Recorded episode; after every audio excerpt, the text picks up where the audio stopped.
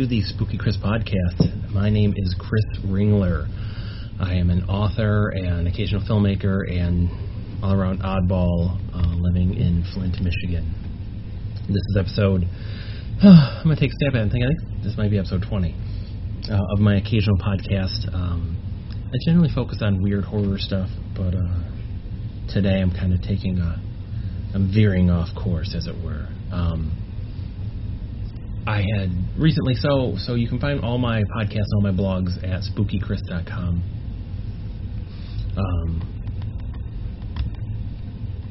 but in saying that, uh, yeah, I had uh, recently done a blog about about uh,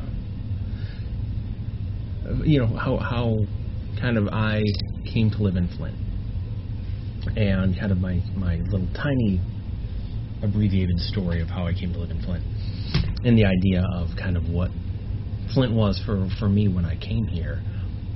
Um, so kind of the recent past of Flint. I moved to Flint in around 2005. Um, so I thought I would kind of change it up and do a, a, a podcast about my idea of kind of where Flint should go. Now, saying all of this, I don't have any skin in the game, as it were, other than I'm a, I'm a citizen of the city. I, we you know, we pay taxes. We, I've lived here for you know 14 years, something like that, in the in the city. Um, have a house now. Um, have been doing events in the city for 14 years um, or more. So I definitely have, you know, I'm invested, but you know, I'm not someone who can change the city structure myself. I can kind of be a part of the rebirth, but I can't change the structure.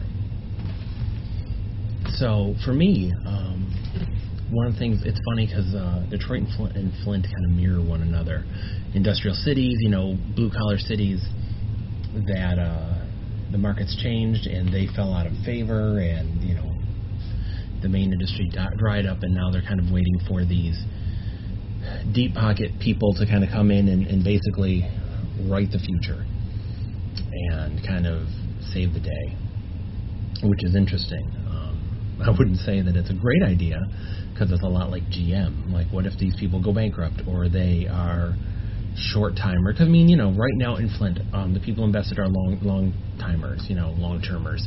Um, they've been around the city, they've been invested in the city for years, but so when there's investment, there's always going to be kind of other people that want to be involved that are going to start getting involved financially. But you know, again, they could go bankrupt. They could just kind of be speculators where they purchase a lot of property and sit on it and until somebody wants to pay them what they feel like it's worth, and then they'll flip it and it'll just keep getting changed. There's properties downtown like that.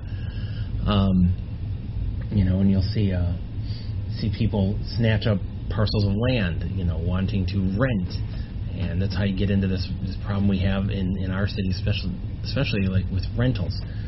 Like all of these people who they need a place to stay, they can't afford a house. Um, you know, they have some kind of government subsidized living, so they get these these uh, subsidized rental places, and the renters don't live here, don't care. They have a management company. They just get that regular government check. If you don't own where you live, and you don't have an investment, you don't really give it a half a darn, you know. And it makes sense. Like, why am I going to put more money into something that someone else is? I, I knew some. I had some friends rented a house in Flint, and they just wanted to paint the porch. And the owners, who were from the area, well, relatively from the area, then moved to Florida, were like, no, no, they didn't want. They didn't want them to invest money into paint and meant them time and money um, painting the house. And I could get where you'd be like, oh well, you know that's great, but we'd like it to be whatever color, name a color, white, brown, whatever, so that you don't get like a weird color that you're just gonna have to repaint. I get it. You know, it's, it's you can't just have kind of free reign if it's not your property. But it's no wonder that these properties get run down because the management company doesn't give a crap. The owners don't give a crap because they just want the money rolling in, and the people who live there don't necessarily care because they just want a roof over their heads and they don't have any. Like again, it's like they could get kicked out tomorrow. They could lose assistance. So why do you, you know, why are you going to pour a whole bunch of your heart into the place? And then there's cities that have lots of that. Um, so, And the problem with Flint right now for me is that its future is truly being decided by a handful of, I mean, a handful of men um, who are wealthy men who are investing, but they're deciding what the Flint, what the city will be, where it will go, what it will become, and that bothers me. Like, there's no, like, Flint needs retail. We don't need more bars. Um, we don't, you know, I can see if you open a club so people can come and dance, but that's not what's opening. They're opening bars. Um, the country in, in in general has a thing where we're not all bar, everything's bar and grill. So we can kind of shoot down the middle. So we can have 100 TVs, super loud. Um, the atmosphere is just of loudness in sports. Um, there's not family restaurants really much anymore. Um, you can't really go many places where people can't drink, which is kind of like, why do you have to drink everywhere you go? I don't know. I digress. But with Flint, um, it's funny because it's kind of like the notion of how America is with um, renewable energy. It's like you have the sun right there, you have wind everywhere, and it's like we refuse to take advantage of both. Um, we have the arts are so strong here. When I, you know, when I moved to Flint, like the arts were here, but like they were just kind of getting, re, re, you know, a revival. They are so strong here. Um, right now, actually, there's international artists doing um, murals around the city, gorgeous pieces like that will bring people to the area. How we're not seeing like the city as a whole and like businesses and the mayor and everyone coming out in support of this and like pushing it. These are going to pull people here. Um, it's interesting because the city wants to take advantage of the arts um, and, and the art walk that it has and all of those things. It wants to benefit, but it doesn't want to invest. Kind of like our events. So we've been doing these horror events for years, and we bring people into town. We brought business into town. You know, we gave money to people in town, like as far as uh, donations and stuff. And yet, like, again, it's funny that it's almost as if we haven't existed all these years, and it's frustrating because a lot of that it's on us. You know, we have to get the word out, but some of it's also it's like the city doesn't embrace it; it doesn't care, and that's the problem. Is that a lot of this is there's so many backdoor deals and friend deals, and if it doesn't benefit me, what do I care? And you know,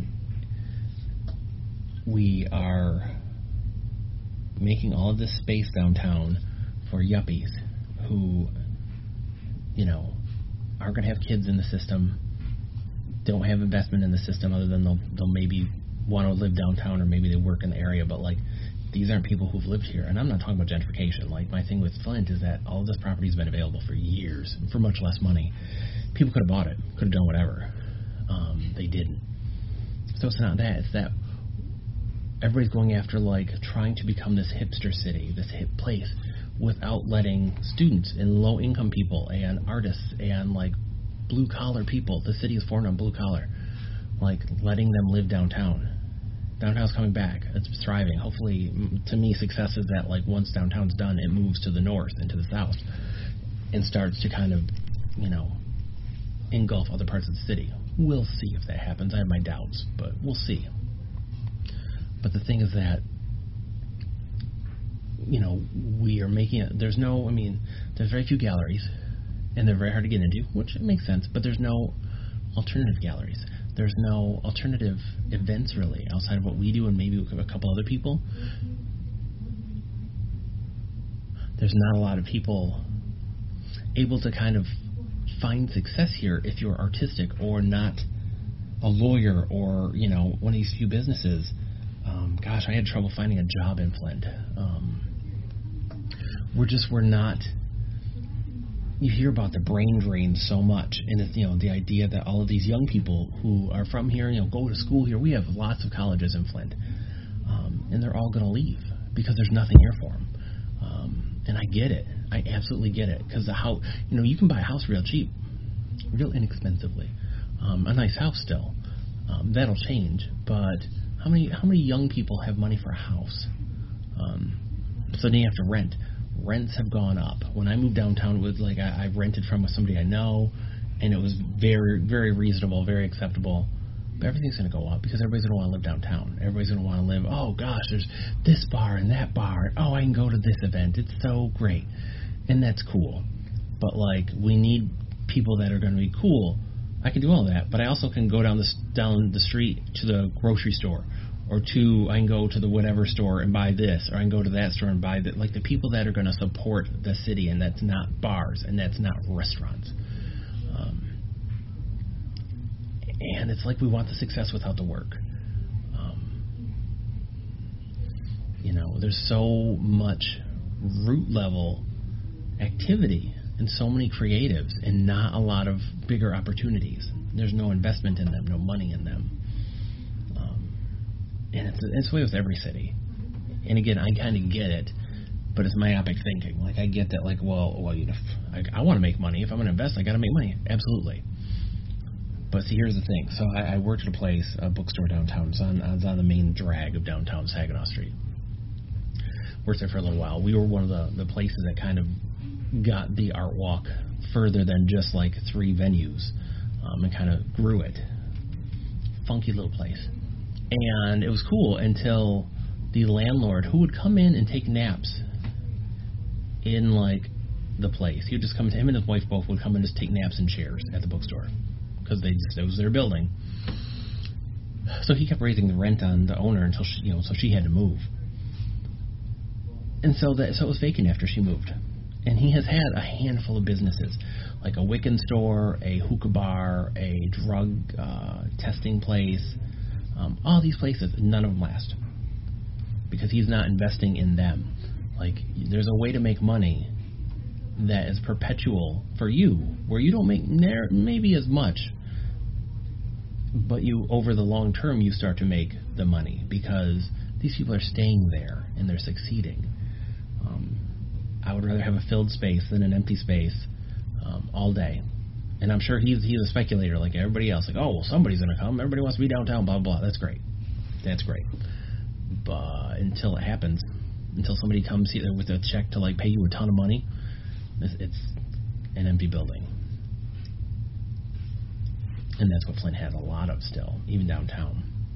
A lot of opportunity, but like it's speculators sitting on properties until they can kind of figure out what it is. Oh, well, yeah, we can open this restaurant. Oh, we can open this bar. Oh, we can open this. You know, you need a city has to be more than bars and restaurants. It has to be entertainment. It has to be living. It has to be retail. Um, it has to be the arts. Um, you know, and it's it's it's funny. As a nation, we we all we go to movies, we listen to music, you know, sports people are entertainers in their way.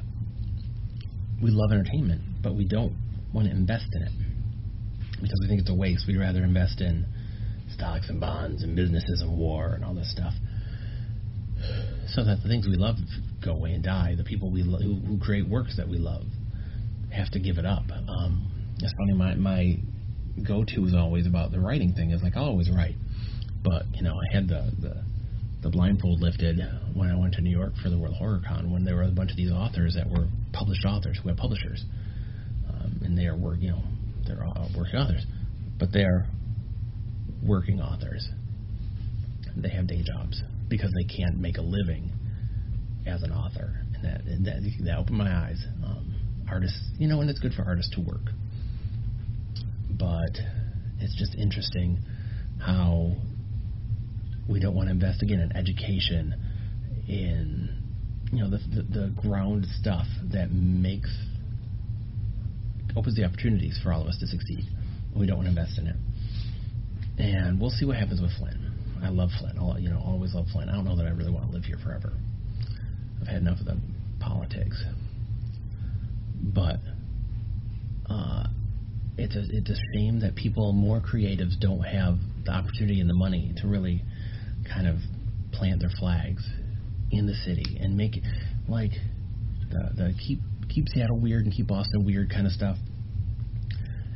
It's a catchphrase, but it's also like that's what makes those cities interesting.